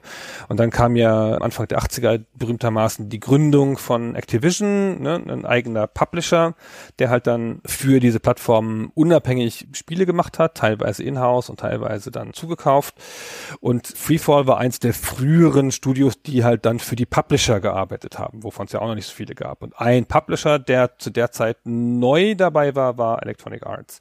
Und Electronic Arts hat der Freeman halt mehrere Spiele verkauft. Genau, und das erste davon war Arkham, direkt gefolgt von Murder on the Zinderneuf. Und Paul Ritchie hat als eines der Gründungsmitglieder von Freefall Associates an beiden Spielen mitgewirkt. Ich habe den Eindruck, dass Murder on the Zinderneuf ist etwas mehr sein Baby als Arkham. Bei Arkham war schon der Jon Westfall federführend, aber Ritchie war auf jeden Fall zentral mit dran beteiligt. Und dieses Arkham, wir hatten es vorher schon erwähnt, das ist also ein großer Erfolg. Man kann das in unserer Stay Forever Folge dazu auch nochmal detaillierter anhören und das zieht direkt einen Nachfolger nach sich. Arkham 2 Adept heißt das. Auch da ist Ritchie dran beteiligt. Und dann trennen sich wieder die Wege von ihm und Freefall Associates. Der Jon Freeman und die Anne Westfall wollen eher in eine andere Richtung gehen, andere Arten von Spielen machen. Und Paul Ritchie entscheidet dann, dass er sich selbstständig machen möchte. Denn in der Zwischenzeit ist ein alter Kollege von ihm verfügbar geworden, nämlich Evan Robinson. Und Evan Robinson ist einer von den Menschen, die Paul Ritchie in seinem Jahr bei TSR kennengelernt hat. Die sind beide gleichzeitig auch ausgeschieden bei TSR und wieder beide zurückgegangen nach Kalifornien. Und während aber der Paul Ritchie bei Freefall Associates eingestiegen ist, hat sich der Evan Robinson entschieden zu studieren, Informatik zu studieren an der University of California in Santa Cruz. Dort hat er Nikki kennengelernt, die dann seine Frau geworden ist in der Zwischenzeit, also dann Nikki Robinson hieß. Und Evan und Nikki Robinson waren dann 1984 mit ihrem Studium fertig und wollten auch gerne in die Spielebranche.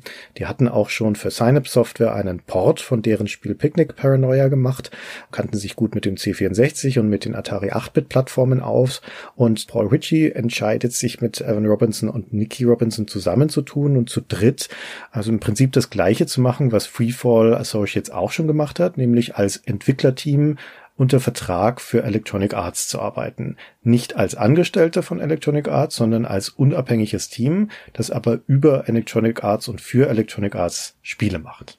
Genau. Und das erste dieser Spiele ist Mail Order Monsters. Genau. Ich habe ganz vergessen, hat er das gesagt, wie lange sie daran gearbeitet haben? Das war ein vergleichsweise schnelles Spiel, oder? Arkham war ja auch ein Spiel von ein paar Monaten nur. Nee, weiß ich nicht. Ich glaube jedenfalls, das war die Zeit, in der man in so Zweier-, Dreier-Teams, das war ja die Zeit vor allen Dingen, in der so Ein-Mann-Teams Spiele in einem halben, dreiviertel Jahr gemacht haben. Ich glaube, diese Zweier-, Dreier-Teams, in denen der Ritchie immer gearbeitet hat, die haben in unter 6 Monaten Spiele gemacht. Und der Ritchie hat immer ein bisschen die Rolle des kreativen Wirrkopfs. Der kann auch programmieren, aber das ist eigentlich nicht seine Rolle, und der sucht sich dann halt immer Programmierer. Wie auch hier, ne? Nikki und Evan sind beides Programmierer, und er ist halt hier jetzt ganz klar der kreative Lead, und er hat auch die Grafiken zumindest zum Teil gemacht. Ich nehme an, sie haben welche zugekauft oder welche von Freunden sich besorgen lassen, aber er hat das ganze Spiel als Konzept entwickelt und die anderen beiden haben es programmiert. Genau. Das war ursprünglich ein bisschen anders angelegt, das Spiel. Es sollte von Anfang an diese Monster haben und auch diesen Monsterbaukasten haben, aber es sollte vom Szenario her erwachsener sein, auch ein bisschen härter, ein bisschen brutaler sein. Es gibt verschiedene Inspirationsquellen, die den Paul Ritchie beeinflusst haben. Das eine ist, dass er in den 60er und 70er Jahren in seiner Jugend aufgewachsen ist mit den japanischen Monsterfilmen, die da im Fernsehen gezeigt wurden. Godzilla stammt ja aus Mitte der 50er Jahre und ist dann auch sehr schnell in die USA rübergekommen, und das war so erfolgreich, dass da eine ganze Reihe von Filmen folgten. In den 70ern, späten 70ern gab es sogar eine Zeichentrickserie um Godzilla, und das ist eine von den prägenden Erfahrungen in Paul Ritchies Kindheit. Und dann gibt es aber auch noch 2 weitere Inspirationsquellen, die mit in das ursprüngliche Design von Mail Order Monsters eingeflossen sind. Das eine ist eine Star Trek-Folge von der klassischen Raumschiff Enterprise-Serie aus den 60ern. Nämlich in der 2. Staffel gibt es die Folge The Gamesters of Triskelion. Im Deutschen heißt es Meister der Sklaven. Da trifft die Crew der Enterprise auf einem Planeten eine Rasse von Gehirnwesen namens die Versorger. Die leben tief im Inneren des Planeten, sind super intelligent, und die langweilen sich, und deswegen müssen sie sich irgendwie amüsieren, und sie amüsieren sich, indem sie Wesen aus der ganzen Galaxis heranschaffen, als Sklaven halten und dann in Schaukämpfen gegeneinander antreten lassen. Also da ist dieser intergalaktische Wettbewerbsgedanke sozusagen, der speist sich daraus. Und in der Idee von Mail Order Monsters, da schlägt sich das nieder. Das ist ja ein Science-Fiction-Spiel, und da hat die Menschheit die Erde verwüstet und inzwischen aufgestiegen. Also die Menschheit ist eine höhere Rasse, und auch die langweilen sich. Die alte Erde liegt in Trümmern, und deswegen wissen sie nichts Besseres damit anzufangen, als zum Spaß diese Monster zu züchten und dann auf der alten zerstörten Erde in diese Schlachtfelder zu beamen und dort dann gegeneinander antreten zu lassen in gladiatorenartigen Schaukämpfen. Das war der ursprüngliche Gedanke für Mail Order Monsters. Wie dann das Mail Order daraus geworden ist, das erzählt der Paul Ritchie so. We started off thinking about this as a more dark and serious Wir hatten uns das Spiel als dunkle, brutale Zukunft ausgemalt, aber Electronic Arts hatte zu der Zeit beobachtet, dass Computerspiele zunehmend von jüngeren Spielern gespielt wurden. Als ich angefangen habe, war das Durchschnittsalter von Computerspielern über 35. Die Leute, die einen C64 oder Apple II oder Atari 800 zu Hause hatten, das waren Erwachsene. Also dachte ich, das ist unsere Zielgruppe. Aber Electronic Arts wollte ein jüngeres Publikum ansprechen und Mail Order Monsters erschien ihnen dafür geeignet. Ja, Electronic Arts Marketingentscheidungen. Deswegen heißt das Spiel so. Und wenn man ins Spiel reingeht, dann merkt man auch sehr deutlich, das hat nichts mit Mail Order zu tun. Der einzige, also abgesehen von dem Namen auf dem Titelbildschirm, ist das einzige Zugeständnis daran, dass beim Laden eines Spiels die Zeile eingeblendet wird, Your Catalog is in the Mail, also Ihr Katalog ist in der Post. Das macht aber überhaupt keinen Sinn. Aber im weiteren Spielverlauf gibt es nie einen Katalog. Und wie gesagt, man bestellt die Monster ja auch nicht, sondern sie werden gezüchtet. Also der gesamte Spielinhalt, dieses futuristische mit den Monstern aus diesen Vats ziehen und dann in diesen zerstörten Umgebungen Wettkämpfe austragen. Das war die ursprüngliche Idee. So ist es auch noch im Spiel. Und deswegen hat das alles gar nichts mit diesem Postversand zu tun. Das ist so abgefahren, finde ich. Das ist ja offenkundig eine Marketingentscheidung, die auch irgendwie ja nicht gut funktioniert im Spiel, die aber natürlich für das Spiel von außen her irgendwie ganz cool wirkt. Es gibt halt relativ viel Texte über das Spiel und alte Reviews und sowas. Diesen Punkt hat nie jemand bemängelt, Christian. Du hast das sogar im Gespräch mit Ritchie angesprochen, wie das dann dazu kommen kann, dass dieser falsche Name und so. Vorher hat das niemand in den ganzen alten Reviews gesagt. So. Ist ein bisschen lustig. Scheint den Leuten einfach nicht aufgefallen zu sein. Offenkundig hat EAs Marketing einfach gewonnen. Ja, ich finde das auch nicht schlimm, um ehrlich zu sein. Ich finde das eine super starke Metapher. Das ist völlig richtig. Also ich finde diese Entscheidung nachvollziehbar. Sie ist dann entweder so spät getroffen worden, dass es sich im Spiel nicht mehr niedergeschlagen hat, oder sie ist auf so viel Widerwillen gestoßen bei Ritchie, Evan und Nikki, dass sie sich geweigert haben, das im Spiel umzusetzen. Ich glaube aber, das Erstere ist richtiger. Ja, ist übrigens ganz nett. Auf der Packung ist ja ein fiktiver Poststempel und der ist aus Transsilvanien. Warum auch immer. Aufgegeben, 12 Uhr mittags am Freitag, dem 13. in Transsilvanien. Ja, weil da die Monster hergestellt werden, in Draculas Schloss. Genau. Weiß doch jeder. Ich glaube, die hatten ein eher klischeehaftes Gefühl davon, ja, wo die Monster herkommen. Also du hast schon recht, es ist ein bisschen anderes Spiel, so als man das aus der Packung lesen kann. Genau, aber finde, man merkt dem Ritchie seine Designsprache ja schon an. Du hast schon gesagt, dass das Arken ja zum großen Teil von Freeman ist, aber da bist du ja auch eigentlich eine körperlose Entität, die Monster steuert. Das wird ja sogar auch nahegelegt. Und hier bist du es ja auch, obwohl du nur ganz kurz in dieser Stadt mal einen Körper hast. Und dann hat er hinterher noch Skylanders gemacht. Das ist ja auch wieder sowas Ähnliches. Der ist schon der Typ, der gern mit kleinen Monsterfiguren spielt, glaube ich. Der hat bestimmt als kleiner Junge seine Big Jim-Figuren mit Ketchup beschmiert. Das Faszinierendste und das Wichtigste, wenn man so möchte, an Mail Order Monsters ist auch gar nicht das Gameplay. Das ist schon Arkham mit einem Baukasten zusammen. Und wir haben gerade schon beschrieben, warum das jetzt nicht ideal zusammenpasst, zumindest nicht in dieser Ausführung hier. Aber das eigentlich Geniale ist dieser Gedanke, ein eigenes Monster zusammenzubauen. Und das ist ein wirklich starker Gedanke. Auch der hat Ursprünge. Ich habe gerade schon erwähnt, dieses Aufwachsen von Ritchie mit den japanischen Monsterfilmen, aber da gibt's noch zwei andere Inspirationen, und zwar zum einen ein Spiel, in dem man das auch schon gemacht hat. Also ein Computerspiel, in dem man auch schon sein eigenes Monster gebaut hat, Jahre vorher, nämlich 1981, um genau zu sein, 4 Jahre vorher. Und das hieß Crush, Crumble und Jump, ist auch wieder ein klassisches Epyx-Spiel. Also aus der Zeit, als sie noch Automated Simulations hießen. Und an dem hat Ritchie sogar mitgewirkt. Da hat er für die Amiga-Portierung dann später die Grafiken gezeichnet. Da hat der Ritchie nämlich nochmal kurz für Automated Simulations gearbeitet. Er hat eines der Add-ons für Hellfire Warrior geschrieben und hat bei dieser Gelegenheit offensichtlich auch mitbekommen, dass dieses Crush, Crumble und Chomp dort entstanden ist. War das eine Inspiration, Paul? That was a pretty big inspiration. I loved playing that game. Das war eine große Inspiration. Ich habe das Spiel geliebt. Die Idee, dein eigenes Monster zu bauen, war großartig. Aber da gab es außerdem noch ein Brettspiel namens The Creature That Ate Sheboygan. Ich würde sagen, Crush, Crumble and Chomp war die Inspiration dafür, ein eigenes Monster zu erstellen. Und The Creature That Ate Sheboygan gab mir eine Vorstellung davon, was man mit der Kreatur so anstellen könnte. Diese beiden Spiele hatten also großen Einfluss. fair enough, those two games were big influences. Dieser Gedanke, dass man da Monster zusammenbauen kann, das ist also auch stark inspiriert von Crash, Crumble und Chomp und dieses andere Spiel, das er erwähnt, The Creature That Ate Sheboygan, toller Name übrigens, das ist ein Brettspiel von 1979 und da kommt also diese Idee her, was man mit Monstern so machen könnte, also halt durch eine Stadt laufen und Sachen kaputt machen und solche Dinge und das alles amalgamisiert sich dann in diesem Konzept für Mail Order Monsters und das ist auch der faszinierende Teil daran, dieser Gedanke, mein eigenes Monster zu züchten und dann zu gucken, was es kann. Ja, und wofür sind Monster da? Ja, Monster sind dafür da, um Sachen kaputt zu machen, um sich zu prügeln, um anderen Monster durch die Gegend zu schmeißen. Das Mail Order Monsters löst das mit seiner kruden 8-Bit-Technik und Grafik natürlich nur unzureichend ein, diese Faszination. Aber der Gedanke ist trotzdem stark. Ja, die Faszination würde ich schon sagen, dass es die größtenteils einlöst, aber das Versprechen eines funktionierenden Spiels dahinter löst es dann halt nur zum Teil ein.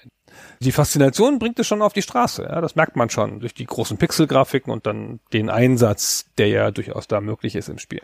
Es krankt wirklich zum einen an der Unausgegorenheit der Spielmechanik letztendlich, da steht ihm seine Ambition im Weg und zum anderen krankt es aber durchaus auch an der Spielbalance, wie du ja vorher schon erwähnt hast, um nochmal ein Beispiel zu nehmen. Wenn wir jetzt mal Paarungen von Monstern uns angucken, unabhängig davon, was man da noch mit dazu bauen könnte, theoretisch. Nehmen wir mal eine Wespe gegen einen Lionbear.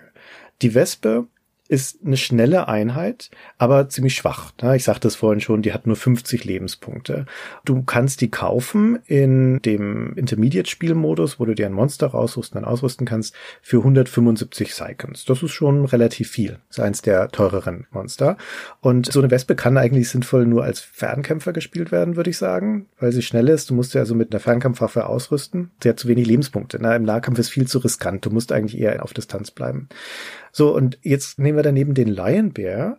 Und der Lionbear, der kostet 200 Seikens. Das heißt, der kostet 25 Seikens mehr als die Wespe, was nicht sonderlich großer Unterschied ist. Und er ist in jedem einzelnen Wert, in jedem einzelnen Attribut besser als die Wespe, auch in Geschwindigkeit. Da hat er 6 Punkte und die Wespe nur 5. Der einzige, wo er einen Punkt schlechter ist, ist Armor, die Panzerung, was aber ein weniger entscheidendes Attribut ist. Und vor allem hat der Lionbear doppelt so viele Lebenspunkte. Und er hat auch diese Kampffähigkeiten, dass er die Krallen mitbringt und die Reißzähne mitbringt. Und das heißt, wenn du also ohne weitere Ausrüstung eine Wespe und einen Lionbär aufs Schlachtfeld stellst, die sich, wie gesagt, in den Kosten nicht so groß unterscheiden, dann wischt der Lionbär mit der Wespe den Boden so dermaßen auf, dass es nicht mehr feierlich ist. Da hat die Wespe überhaupt keine Chance. Und das ist unausgegoren. Ja, das ist ein bisschen eine unfaire Paarung, weil der Lionbär gilt generell als das overpowerte Monster. Ja, das ist richtig. Das ist das Einsteigermonster, würde man sagen. Also das ist das Monster, das man nimmt, wenn man noch nicht so clever ist. Das ist das Leichteste. Ja, also wenn man es damit nicht schafft, dann kann man es gerade aufstecken. Das stimmt schon, das ist so ein bisschen komisch, weil wir wissen ja, was das wert ist, ein Punkt. Weil wir können ja die Punkt zukaufen hinterher noch für Geld. Und dann scheint da aber nicht so eine klare Systematik hinterzuliegen, dass ich ein Monster, das, keine Ahnung, 4 Punkte mehr hat oder 3, das müsste ja dann mal 150 Seikons mehr kosten oder so. Das könntest du ja ausrechnen aus den Werten, die das Spiel dir abknüpft, wenn du das nachkaufen willst. Und das ist schon irritierend, dass es da schon auseinandergeht, zusätzlich zu den Grundfähigkeiten. Ich nehme halt an, es gibt da so eine Einschätzung dahinter, dass Fliegen zum Beispiel sehr viel wert ist und dann ist das vielleicht anders bewertet, weil er das nicht kann oder so. Aber er hat halt die Krallen. Naja, du hattest den Paul Ritchie ja auch in so einem Gespräch befragt nach der Spielbalance. Befragt ist das falsche Wort. Ihm die Pistole auf die Brust gesetzt. Und wir können uns mal anhören, was er dazu sagt. It is very hard to say any construction kit game is well balanced. Es ist sehr schwierig, ein Baukastenspiel gut auszubalancieren. Wenn man eine große Bandbreite an Möglichkeiten anbietet, dann werden die Spieler zwangsläufig die Fehler darin finden. Ich habe deshalb schon früh den Gedanken aufgegeben, dass Spielbalance heißt, dass jeder Spieler die gleiche Spielerfahrung haben muss. Es stimmt schon, dass Spiele ausbalanciert sein sollten, um Spaß zu machen. Aber manchmal fühlen sich die Spieler am stolzesten, wenn sie es schaffen, ein Spiel kaputt zu kriegen. Sometimes breaking the game makes players feel super powerful and accomplished. Ja, haha, das mag schon sein, aber wir reden hier ja immer noch von einem Multiplayer-Spiel. Und meine Freunde haben mich immer mit dem Lionbär fertig gemacht. I sense a certain bitterness here. Ich höre hier eine gewisse Verbitterung raus. Die wäre vielleicht besser gegen deine Freunde gerichtet als gegen mich. Aber im Ernst, als wir Mail Order Monsters entworfen haben, wurde uns bald klar, dass es ziemlich limitierend ist, wenn man nur ein einzelnes Monster hat. Also dachten wir, es wäre doch viel sinnvoller, wenn man als Spieler eine ganze Gruppe von Monstern besitzt, aus der man dann je nach Situation das Passende auswählt. Aber leider haben wir schnell herausgefunden, dass das Laden und Speichern der Monster mit dem Diskettenlaufwerk des C64 so lange dauert, dass es den Spielfluss völlig zerstört. So konnten wir das nicht umsetzen. Also haben wir uns dafür entschieden, dass die Spieler alles in ein einzelnes Monster investieren. Aber dadurch wird die Spielbalance natürlich umso wichtiger. Und deshalb treten die Probleme der Spielbalance auch umso stärker zutage. And ultimately, I think that made the balance more important and therefore the limitations to the balance that we had feel more significant. Ja. Fairerweise muss man natürlich auch sagen, dass das ja ein Lernprozess ist. Ja, das war Paul Ritchies, je nachdem wie man es zählt, fünftes Spiel hier, das Mail Order Monsters, in relativ kurzer Zeit. Und er hat ja noch viele Spiele später gemacht. Und Star Control, was dann zum Beispiel 5 Jahre später kommt, es hat auch wieder diese asymmetrischen Kämpfe da, jetzt als Weltraumgefechte, und ist wesentlich besser ausbalanciert. Insbesondere dann, wenn wir zu Star Control 2 kommen mit dem Super Melee-Modus, wo die Einheiten ein Punktesystem haben, mit denen du so kaufen kannst. Das merkt man schon deutlich, dass da viel mehr Gedanken drinstecken und dass da also auch die Spielbalance deutlich besser geworden ist. Ja, also das sind schon Spiele, die sind halt sehr schnell entstanden, auch wenn es hier 3 Leute waren. Und für damals fast ein großes Team ist natürlich immer noch ein sehr kleines Team. Nicht so wahnsinnig viel Feedback. Und wie er gesagt hat, bei Electronic Arts gab es halt auch die Prämisse, dass das Tester-Team, das nach Bugs gesucht hat, dir nicht reingeredet hat in deine Game-Balance. Hätten sie mal noch 1 oder 2 Bemerkungen zu machen können, weil das ist denen sicher aufgefallen. Habe ich gar keinen Zweifel dran, dass das jedem auffällt beim Spielen. Und das war aber nicht so, ja, weil man hat sich wahrscheinlich auch gedacht, das sagt Ritchie ja auch, ja, es entsteht halt eine Asymmetrie, aber die entsteht ja auch durch den Spielerskill und so, das passt dann schon irgendwie. Und das ist schon auch grundsätzlich okay für die damalige Zeit und für den damaligen Entwicklungsstand. Auch wenn es sein 4. Spiel war, er war erst 3 Jahre dabei oder so, ja, wenn überhaupt. 2 vielleicht erst. 4, seit 81. Na, 4, okay, ja. Also da er so ein starkes Thema hat, die asymmetrischen Kämpfe kommen immer wieder vor und die Monster kommen immer wieder vor, kann man ja auch seine Entwicklung sehen. Und das hat ja dann später mit einem nicht ganz unähnlichen Spielkonzept bei Skylanders zu einem Milliardenprojekt geführt. Ja, damals eine der bestverkauften Franchises ever. Aber das ist ja viel zu neu, darüber reden wir nicht. Ja, also insofern, wer sind wir, um rumzukritteln an Mail Order Monsters? Na, es ist einfach eine Treppenstufe auf diesem Weg, auf dieser beachtlichen Karriere, die Paul Ritchie zurückgelegt hat. Und eine weitere sehr wichtige Stufe auf dieser Treppe ist Star Control und Star Control 2. Und darüber wird auch noch zu reden sein. Ach, darüber müssen wir auch reden? Na gut. Da führt kein Weg dran vorbei, Gunnar. Ah, gut. Gut, aber mit diesem Teaser würde ich sagen, schließen wir diesen Mail-Order-Katalog. Oder hast du noch etwas anzufügen? Nee, ich habe alles bestellt, was ich mir leisten kann. Genau, die ganzen teuren Sachen waren nicht dabei. Okay, vielen Dank, Gunnar, dass ich die Gelegenheit hatte, dieses Spiel kennenzulernen. Wie gesagt, für mich war das eine völlig neue Erfahrung, ganz faszinierend, und ich wusste nicht, dass das ein Spiel von Paul Ritchie ist. Allein das war es schon wert, sich damit zu beschäftigen. Das ist ein bisschen lustig, als ich dann in die Recherche gegangen bin, dass mir dann erst aufgefallen ist, dass Star Control ein Ritchie-Spiel ist. Das wusste ich nicht. Ja. Das ist echt ein bisschen lustig. Der hat ganz schön viele Spiele gemacht. War auch ein super Gespräch mit ihm. Also es ist schon ein sehr angenehmer Mensch. Ja, super interessanter Mensch, erzählt super, super gewinnend und so. Also Mini-Anekdote am Rande, bei meinem Nachlesen der Ritchie-Biografie, also der hat ja keine Biografie geschrieben oder so, das heißt, man wühlt sich durch verschiedenste Quellen und es steht immer wieder dasselbe drin. Da steht immer sowas drin wie, und dann freundete er sich mit XY an und dann machten sie ein Spiel. Und dann freundete er sich mit dem nächsten an, das kam ja hier auch wieder so, dann freundete er sich mit Evan Robinson an und dann machten sie ein Spiel.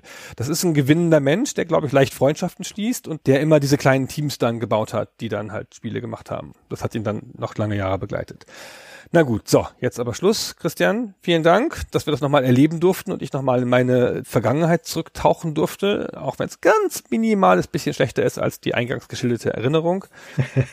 Es war jedenfalls schön, da nochmal drüber reden zu können. Also es war wirklich eines der großen Spiele meiner Jugend. Ja, das sage ich nicht so oft. Glaube ich sofort. Und Zweispieler-Spiele sind ja sowieso eine Liga für sich. Aber ich glaube, dass man allein wiederum durch die Vielfalt des Spielinhalts hier mit Mail Order Monsters zu zweit als junge Menschen wahnsinnig viel und lange Spaß haben kann. Und bei euch war es offensichtlich so. So war das wohl. Genau, dann vielen Dank euch allen fürs Zuhören und bis zum nächsten Mal. Bis dann. Tschüss.